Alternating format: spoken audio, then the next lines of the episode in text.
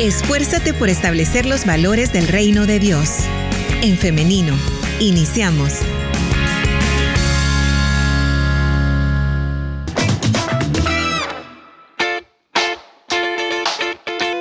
Bienvenida, bienvenido si usted recién se conecta a través de nuestra plataforma en Facebook en Femenino SV. Por medio de los comentarios usted puede estar participando de esta conversación. De igual manera puede hacerlo a través de nuestro WhatsApp 78569496. Son las 9 con 54 minutos. Ya estamos listos para dar inicio con la entrevista. Ya tenemos a nuestro invitado de esta mañana, el pastor Eric Lazo, a quien damos la bienvenida. Hola pastor, ¿cómo está? Buenos días Liz, pues gracias al Señor estamos muy bien, feliz de acompañarles una vez más en el programa. Así es que iniciando una nueva semana y con los ánimos de que el Señor siempre nos acompaña. Eso es todo, así es como debemos iniciar esta semana. Muchas gracias, Pastor, por atender a nuestra invitación. Yo le comentaba al pastor que este es un tema que fue solicitado por una oyente y también nuestra oyente nos decía que quería escuchar este tema en palabras del pastor Eric Lazo. Por eso estamos entonces reunidos en esta mañana. Ese es el tópico para hoy, así que iniciamos, pastor, ¿le parece? De acuerdo. Muy bien. ¿Cómo hablar de Dios con los niños? Antes de profundizar en este tema, quisiera partir de algo bastante básico, pastor, y es que eh, son preguntas que nos van a permitir, em, como decía, profundizar en esto. Y es que hay que hablar de Dios con los niños o hay que dejarlos que naturalmente ellos tengan esa curiosidad. Y si hay que hablarle a los, de Dios a los niños, ¿quién debe hacerlo? ¿Cuándo y por qué? Bueno, la, la fuente puede ser cualquiera de las dos. Este, a veces es el adulto el que puede posicionar el tema de Dios hacia los niños y no tiene pues nada de malo. Y a veces es al revés, el, niño, la niña eh, puede tener la iniciativa de preguntar y dependiendo del entorno que le rodea a ese niño y a esa niña, así es como irá preguntando sobre Dios. Eh, no sucede mucho a las personas que estamos en una dinámica de una familia de fe y es que los niños nos acompañan a la iglesia, a alguna célula, eh, ven la Biblia en la casa que se lee la Biblia, escuchan alguna alabanza. Entonces ya niños que en su entorno están rodeados de, ese ambiente del tema de Dios, son los que también van a preguntar con mucha naturalidad. Y a veces no, es eh, la persona que le rodea la que le puede preguntar de Dios a algún niño. Eh, antes de, de responder la otra parte, estaba recordando que en una ocasión que prediqué en una iglesia filial, el pastor, bueno, dos pastores tuvieron que platicar algo en una oficina y me dijeron, esperen, hermano, este, un momento. Y me dejaron con un niño. Creo que él tenía como unos 8 o 10 años. Y entonces comenzamos a platicar de diferentes cosas hasta que en algún momento el niño mencionó el tema de la oración. Y entonces yo le dije, ¿y tú cuál es tu oración principal? Y él me dijo, yo le estoy pidiendo a Dios por esto y esto y esto. Entonces, y de una forma pues a veces como quizás ingenua uno responde, yo solo le dije, pues Dios te la va a responder porque Dios escucha. Eso fue un domingo en la tarde. El lunes en la mañana, como a las 10 de la mañana, me habló por teléfono el papá del niño y me dice, hermano, ya Dios le contestó. Y mi hijo me dijo que, que le contara a usted y por eso le llamé. Entonces, eh, eh, estamos viendo un niño que, que por estar en un ambiente así, él puede hablar los temas de Dios sin ningún inconveniente. Ahora, ¿quién debe hablar y cómo? ¿Por qué? o sea, el conocimiento de Dios cuando inicia a más temprana edad es lo mejor. Es lo que Pablo resalta en el caso de Timoteo, cuando dice que desde que él estaba muy pequeño había conocido de la escritura. ¿Y de quién había aprendido? De su abuela y de su mamá. Entonces, eh, debemos hablar de Dios a los niños y niñas en, en todo tiempo, siempre y cuando entendamos de que debe ser algo natural, algo fluido y no una, un abordaje que sea como muy técnico. Eh, no debe ser así, debe ser muy, muy natural. Y lo puede hacer un maestro, un vecino, un líder, un abuelo, puede ser cualquier persona o el mismo niño o niña irá preguntando a quien le tenga mayor confianza sobre el tema de Dios, que es un tema muy grande, pero que ellos lo asimilan bastante bien. Ok, pastor, ahora estoy recordando una anécdota con una amiga. Eh, comentábamos acerca de estos temas, ¿no? De ella criada desde bebé en el Evangelio y ella me decía que a ella le daban mucho miedo ciertos temas. Por ejemplo, eh, el del rapto, no se hablaba mucho acerca de esto y ella llegaba hasta el punto de llorar cuando, digamos, ella hacía algo eh, que no estaba correcto, desobedecía a sus padres y me decía, entonces yo me iba a encerrar y lloraba, pero lloraba de una manera desconsolada porque ella pensaba que ya ahí había acabado todo, ella ya no iba a eh, irse con Jesús, ya no iba a estar en el cielo, entonces era una angustia y es algo que ella eh, a ella la acompañó hasta, hasta hoy, ¿no? hasta la, adultez. Entonces ella me decía que a veces eh, por hacer un bien se hace un mal. Entonces, en este caso, pastor, ¿qué supone para los padres educar en la fe para que el niño o la niña crezca de una manera saludable en relación a su espiritualidad? Sí, lo primero es que los padres o los adultos que, que rodeamos a los niños debemos tener una buena comprensión del tema de Dios, porque si nuestra comprensión ya es un poco sesgada, eso es lo que le podemos transmitir.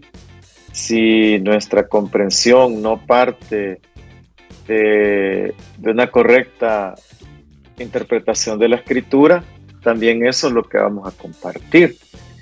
Y si nuestro énfasis de Dios se limita a solo una cosa, entonces eso es lo que vamos a, compartir. Entonces supone una, una responsabilidad y un compromiso muy alto de parte de los adultos en que nosotros entendamos mejor a Dios y que eso que vamos a transmitir sea conforme a lo que Él quiere enseñar. Es lo que sucedió en muchas ocasiones con Jesús, que Jesús tenía que corregir algunas interpretaciones que no eran adecuadas porque precisamente se, se validaban como que era algo muy importante cuando Dios eh, decía lo contrario. Eso pasó, por ejemplo, en el caso de los fariseos, cuando ellos decían que, el guardar el día de reposo, el día sábado, el guardarlo era muy importante para Dios y el espíritu con el que había sido escrito ese día de reposo, ellos lo habían perdido. Entonces Jesús tiene que decirles sí, que, que es más grande, ¿verdad? Dios o el día de reposo. Porque para ellos el día de reposo era lo más importante y no Dios. Entonces, sí hay una gran responsabilidad de parte de los adultos de que conozcamos más de la escritura. Mientras mejor conozcamos la Biblia, lo que vamos a enseñar de Dios a los niños va a ser mejor. Pero si no conocemos mucho la Biblia, no somos muy dados a leerla, no somos muy dados a entenderla, entonces probablemente lo que vamos a repetir es aquellas cosas que nosotros entendemos de la manera que nosotros la entendemos y con el contexto que nosotros pensamos que es el mejor, como fue el caso de la experiencia que tú tuviste de esta amiga, de que el énfasis era el temor, de tener miedo de, de no estar con el Señor. Y eso fue lo que se le transmitió. Claro, o también pastor acá me parece prudente mencionar de los padres que lo toman como un castigo, en el sentido de que si te portas mal, te voy a encerrar y vas a ir a orar, o te vamos a llevar a la iglesia porque no te portas bien. O ya está esta condición de decir ir a la iglesia es un castigo. ¿Y a quién le gustan los castigos? Si no nos gustan a los adultos, ¿cómo le van a gustar a los niños, no? También, pastor, mencionar que es clave la comunicación, ¿no? Porque en este caso, si los padres no hablan con sus hijos y de repente, de repente salen con que, mira, te voy a, enseñar que tenés que orar y por qué tenés que hacerlo, pero si no hay esa confianza o esa comunicación, ¿cómo se hace? Bueno, yo pienso que debe ser como la Biblia lo enseña, porque hay diferentes formas de enseñar y a veces nosotros nos limitamos a las palabras, pero la Biblia siempre le da una gran importancia al ejemplo. Y es que los niños necesitan ver, no solo escuchar. Eh, estaba viendo un versículo de, la Biblia donde precisamente a, a, Timoteo, ¿verdad? Se le dice, aquí lo tengo, en el capítulo 1, no, capítulo 4, perdón, de la primera carta, dice, al contrario que los creyentes vean en ti un ejemplo a seguir en la manera de hablar. Ya está hablando ejemplo en la manera de hablar. Sé ejemplo en la conducta, en el amor, en la fe y en la pureza. Entonces ahí, aunque está hablando pues en un contexto muy particular, nos está mostrando algo y es que antes de las palabras, antes de comunicar una verdad, eh, los niños aprenden de lo que ven. Entonces, eh, los niños imitan, al principio de las etapas de los primeros años, los niños imitan y conforme van creciendo ya, ya no imitan, sino que siguen modelos. Entonces, es importante para mí, antes de llegar a ese tema de comunicar, que comunicar no solo se limita a las palabras, sino que se engloba también en el campo del ejemplo. Por ejemplo, una vez más menciono una porción que creo que es en el capítulo 11 de Lucas, cuando los discípulos le dicen a Jesús, enséñanos a orar. Es porque ellos ya lo habían visto y habían visto que la forma en la que Jesús oraba no era la usual en la que ellos estaban acostumbrados. Entonces, eh, primero es el ejemplo y después esa confianza de que en cualquier tema que tenga que ver con Dios, nosotros lo comuniquemos en base a la realidad y contexto de ese niño o esa niña. Eso es lo que hizo maravilloso a Jesús en sus enseñanzas. Y es que lo que él enseñaba era bien fácil de entender para las personas pobres, para las personas que lo escuchaban. Esas parábolas que él decía, esas enseñanzas que él narraba, eran fáciles de entender para la población a la que él se dirigía. Entonces con los niños debemos hacer lo mismo. Primero creo que debemos mostrar a través de nuestro ejemplo ciertas cosas. Y lo segundo, que nuestra comunicación sea la adecuada para la edad de ese niño, para la realidad de ese niño. Y entonces esa confianza mutua de que yo le puedo contar o él me puede contar o preguntar, va a permitir que, que el tema sea natural, fluido y constante. Ok. Bien, pastor, ahora con los niños que ya están más grandecitos, digamos los preadolescentes, ¿qué pasa o qué hay que hacer si no quieren escuchar, si no quieren, por ejemplo, ir a la iglesia? ¿Qué se debe hacer? ¿Hay que obligarlos? Hay una combinación entre una responsabilidad delegada de parte de Dios para los padres y también el interés que uno tiene para que los hijos se desarrollen en la fe. Así como tú mencionabas el ejemplo de que yo lo puedo tomar como un castigo, yo he conocido personas que les decían, como te portaste mal, tenés que leer la Biblia. Entonces para ellos leer la Biblia era algo negativo cuando se le debió enseñar que leer la escritura es algo bueno, algo que llena de gozo, que alimenta al ser. Entonces se puede llegar a, un punto de, de que el, el, niño, en este caso el adolescente, lo interprete como algo malo, como algo que me están haciendo de forma obligada y entonces yo no quiero. Pero ahí es donde nosotros debemos tener mucha sabiduría en comunicar eh, las decisiones y las verdades. Porque hay cosas bien sencillas de la vida que no nos gustan y las tenemos que hacer. Este, como una tarea, por ejemplo, ya un preadolescente, él ya entiende el tema de una tarea. Este, tú tienes que hacer la tarea aunque no te guste. Tú tienes que recibir la materia de matemática, aunque no te guste.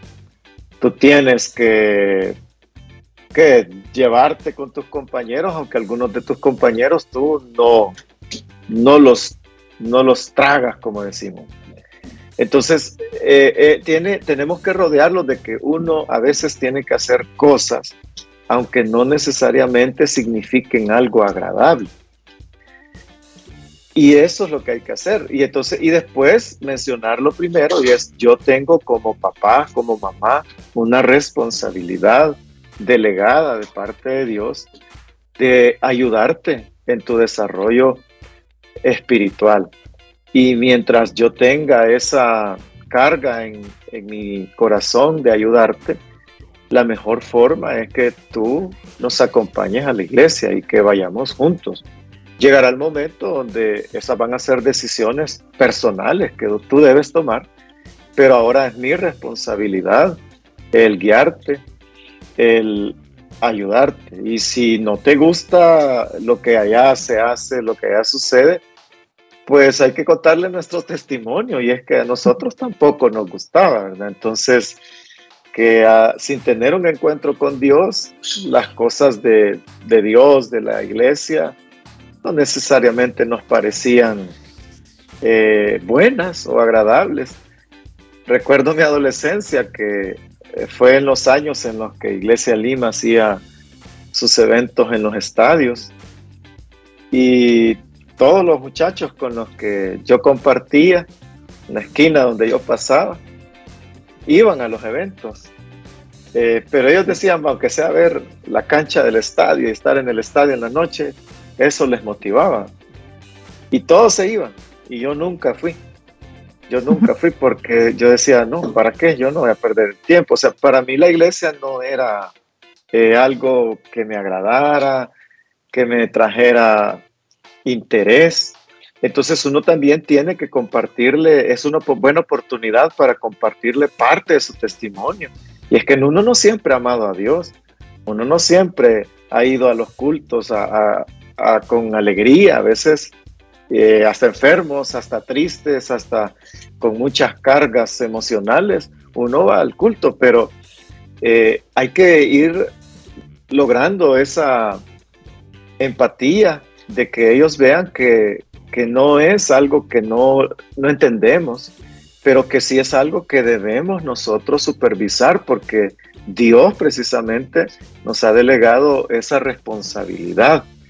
Y, creo yo que por ahí se les puede aconsejar a, ambos grupos, tanto al, adolescente, al preadolescente, que, que logre comprender los argumentos del adulto y el adulto debe entender su rol delegado de parte de Dios. Muy bien.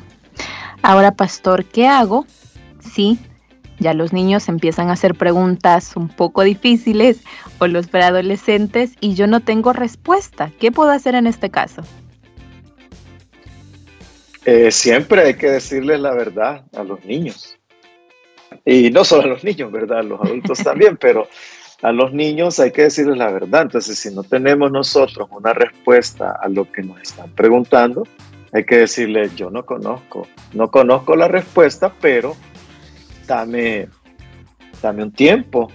Voy a investigar, voy a consultar con otras personas y entonces cuando yo tenga la respuesta, volvemos a platicar sobre este tema, pero ¿tú qué piensas? ¿Qué piensas de eso que me estás preguntando? ¿Cómo crees que, eso tiene una respuesta? Ya ahí estoy logrando no solo un cortón de no sé, sino que también estoy escuchando, que es algo muy importante en una etapa como la preadolescencia y la adolescencia. Y es que ellos saben quién los escucha. Ellos detectan fácilmente quién los escucha. Entonces hay que decirles la verdad, que no tenemos una respuesta, pero hay que escucharlo. ¿Qué piensas tú? ¿Tú, tú cómo piensas que, va a ser el resultado de, la investigación? Y entonces ahí se dan diálogos que aunque puedan ser muy complejos, eh, son diálogos que, que, van a marcar la experiencia de fe de los niños. Bien, Quiero hacer ahora una recapitulación de lo que hemos conversado para pasar a las preguntas de nuestra audiencia, a sus comentarios, que están muy buenas estas intervenciones, pero bien. Yo le he puesto acá como el ABC para hablar de Dios con los niños. Lo primero es que podemos buscar el momento nosotros como adultos y acercarnos a ellos para hablar del tema o también podemos dejar que los niños vengan a nosotros con algo en específico y ahí tomar esa oportunidad para platicar con ellos. Además, y esto muy importante, instruirnos como adultos en la palabra de Dios. Es un aprendizaje continuo, es una búsqueda continua para poder eh, instruir a los niños. Después, primero hay que educar con el ejemplo, sobre todo en las primeras etapas de la niñez. Los niños aprenden por modelos. Luego, predicar en el contexto del niño o la niña con el que se está eh, conversando. Además, tener sabiduría para comunicar la verdad o para comunicar ciertas cosas que tal vez no nos agradan, pero que son necesarias hacerlas. Esto aplica no solo en términos de cuestiones espirituales, sino también en todo en la, vida y es algo tan importante. Y luego, decirles la verdad. Si yo no sé la respuesta, si no tengo que decirles en el momento, pues entonces le digo la verdad, no tengo respuesta ahora mismo, pero voy a investigar. Y después, muy importante, preguntarles a ellos qué piensan de este tema, escucharlos. Y yo le agregaría, pastor, escucharles sin juzgar, porque estamos partiendo de algo que tampoco yo sé. Entonces no hay que ponerse en este eh, del profesor y el alumno, sino estamos iguales acá, ¿no? Entonces eso es algo también que nos eh, proporciona empatía y partiendo de la empatía se pueden tener muy buenas conversaciones. Pastor, ¿algo más que agregar a este ABC para hablar de Dios con los niños? Este, tal vez aprovechar, aprovechar los momentos, porque hay momentos que, que son claves hay momentos que son claves. Eh, ahorita estoy intentando recapitular algunos eventos con mis hijos y sí, hay momentos claves, hay momentos donde ellos, por ejemplo, se pueden sentir muy mal por algo que ha sucedido o muy bien por algo que ha sucedido. Y, esas deben ser oportunidades que aprovechar porque ellos lo van a, valorar. Entonces también aprovechar los momentos, no van a ser todo el tiempo. Y esos momentos significativos hay que aprovecharlos. Bien. Pasamos ahora a las intervenciones de nuestra audiencia. Primero tenemos un saludo por acá. José Mejía desde Toronto, Canadá, nos dice, listos para aprender de este importante tema. Saludos desde Sutton West, en Canadá. Buen día para ustedes. Muchas gracias, José Mejía. Tenemos también otra, un comentario, quiero compartirlo. Nos dice nuestro oyente, cuando yo tenía como 10, desde los 10 a los 13 años, ya no me gustaba ir a la iglesia, porque yo lo que quería era pasar jugando fútbol con mis vecinos. nos íbamos a un parque cerca de casa y ahí pasaba toda la tarde. Yo podía pasar hasta la noche jugando si era posible. Eh, mi, había parte de mi familia que le decía a mi mamá que me llevara a la iglesia, aunque sea obligado, pero nos dice, mi mamá nunca lo hizo. Y ahora yo, la verdad es que le agradezco que no lo haya hecho así, pero algo que tengo que reconocer es que mi mamá siempre ha sido una mujer de fe y de oración. Y creo firmemente que son esas oraciones las que eh, tocaron mi corazón, porque desde los, los 20 años, nos dice aproximadamente, regresó a la iglesia de una manera activa y ahora es servidor de nuestra iglesia. Bien, muchas gracias por este comentario. También por acá tenemos eh, más, nos dicen, Ahí está ya, aquí tengo ya el comentario. Nos dicen, eso que acaba de mencionar, quiero que me ayuden. No sé si por, eh, por, qué mi hija se ha alejado de sus compañeros. Nos menciona, no juega.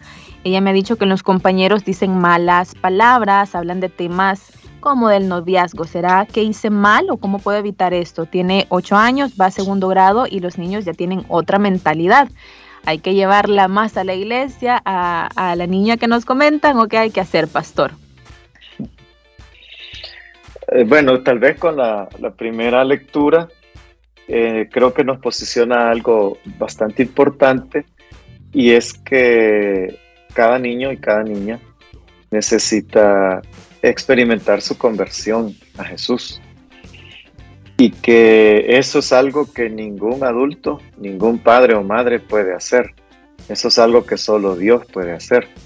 Entonces, orar para que el Señor toque a, nuestros hijos es algo que debemos hacer todo el tiempo.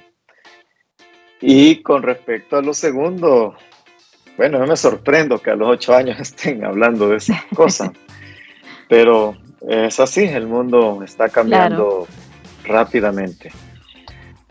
Lo que hay que hacer es que hay que empoderar a su hija, a la niña, a que aprenda a convivir con diferencias que puedan existir de las personas que le rodean, porque no siempre vamos a estar rodeados eh, de las personas con las que tenemos los mismos intereses. Eh, sin embargo, ahí es donde la vida cristiana nos ayuda y es el tema que, la Biblia le llama el ser luz. Y es que uno, a pesar de estar rodeado de, gente que está desaprovechando su tiempo, que está eh, en acciones repetitivas que no son beneficiosas, yo puedo estar en medio de ellos con una forma diferente de ser, de vivir. Entonces, el aislamiento no necesariamente es el camino, aunque pueda ser también que si la personalidad de la niña es así, pues no es por el tema que están hablando, sino porque ella es así.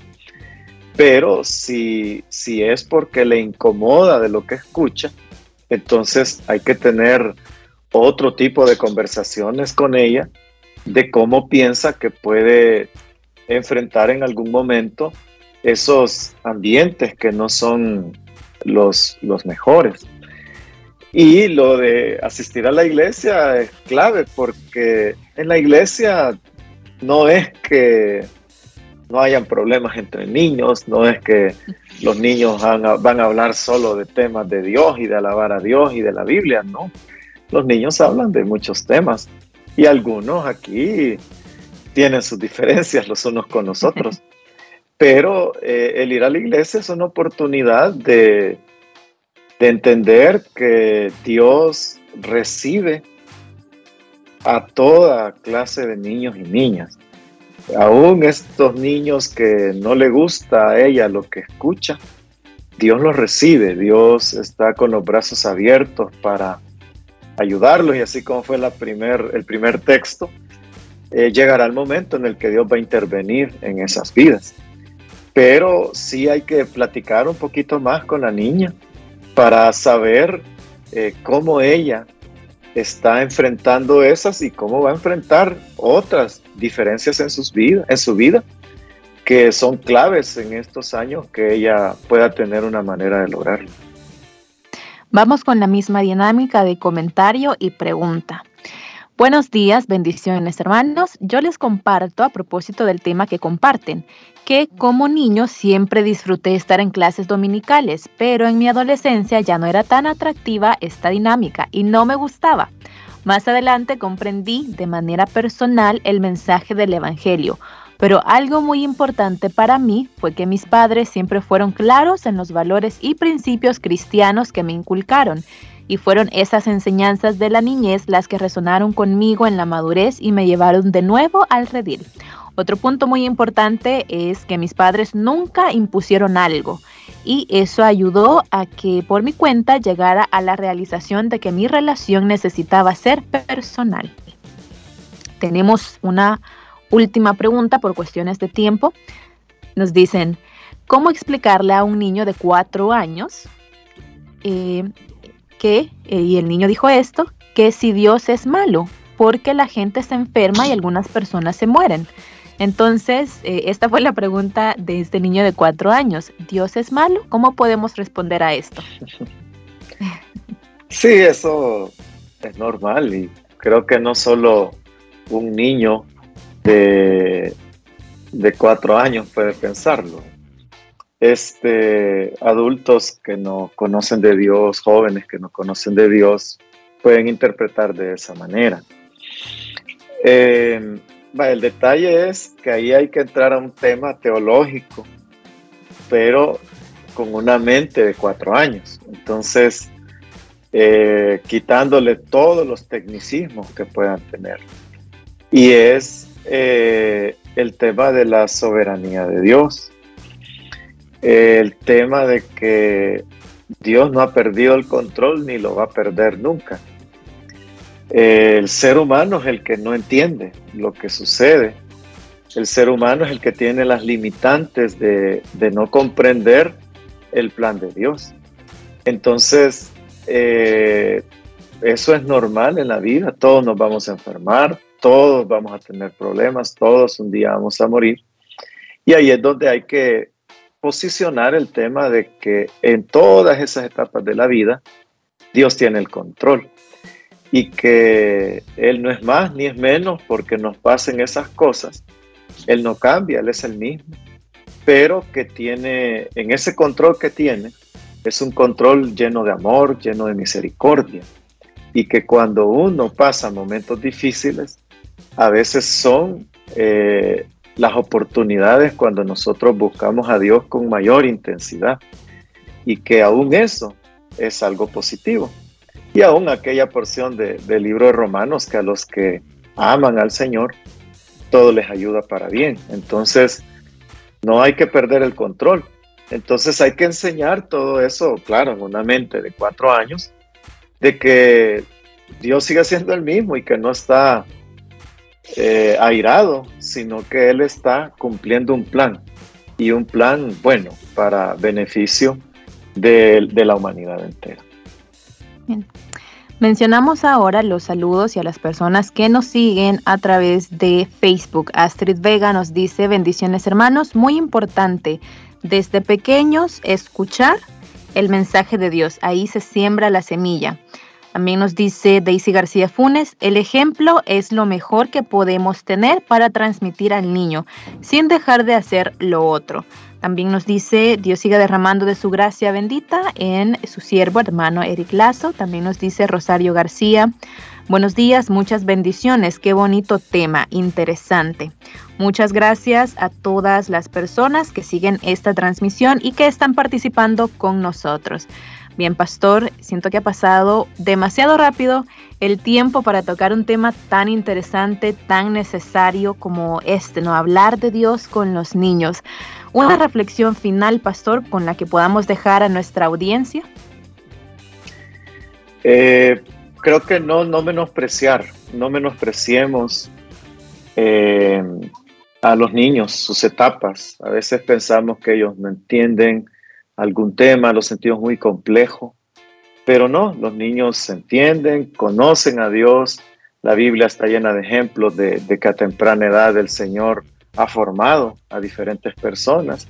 Entonces, aprovechemos esa sensibilidad que los niños tienen a Dios, al tema de Dios, y así se cumplirá lo que el proverbio tan conocido enseña, que hay que instruir al niño en su camino y cuando éste llegue a otras edades, a otras etapas de la vida, no se apartará de ese camino. Entonces es hoy, cuando son niños, el momento adecuado para invertir en los temas de Dios junto con ellos. No es algo de andar, aprender, ver, sino algo que juntos debemos construir. Destaco esa palabra, invertir en los niños. Y esto implica no solo lo económico, invertir tiempo de calidad, invertir en todos estos temas. Muy bien, Pastor Eric Lazo, le agradecemos muchísimo por habernos acompañado en esta mañana. Y como siempre, hablar de estos temas que a veces nos dice son algo difíciles, nos dicen por ahí, pero no son difíciles y tenemos la eh, bendición de tener estos espacios para hablarlos abiertamente, para hablarlos desde el amor, desde la empatía y claramente a la luz de la palabra de Dios. Así que le agradecemos nuevamente, Pastor. Gracias a ti, Liz, y a todas las personas que, que escucharon o vieron. También un saludo y adelante. Los niños necesitan que alrededor de ellos nosotros estemos pendientes de su desarrollo espiritual. Amén. Dios le bendiga, pastor. Igualmente, amén. Ahora agradecemos también a nuestra audiencia, a quienes han estado participando de este tema y a los que solamente escuchan pero están muy pendientes, que también nos dicen después, por ahí les estuve escuchando. Muchas gracias. Y por acá nos quedaban algunas preguntas, sin embargo ya no las eh, conversamos porque eh, se les dio respuesta durante la entrevista, el inicio, y esto usted puede encontrarlo en nuestra fanpage en femenino SV. Ahí queda guardado este en vivo. Así que si usted desea escucharlo, pues por ahí puede encontrarlo. También nos envía un mensaje a nuestro WhatsApp solicitando el link y también se lo voy a estar compartiendo con muchísimo gusto. Bien, nos quedamos hasta acá, pero mañana, si así Dios lo permite, tiene la oportunidad de encontrarse nuevamente con En Femenino a partir de las 9.30 de la mañana a través del 100.5 FM por medio del internet elin.org.sv y también por medio de la fanpage en femenino SV. Nos vemos y nos escuchamos hasta mañana. Que tengan un feliz día. La respuesta más rápida es la acción. En femenino. Hasta la próxima.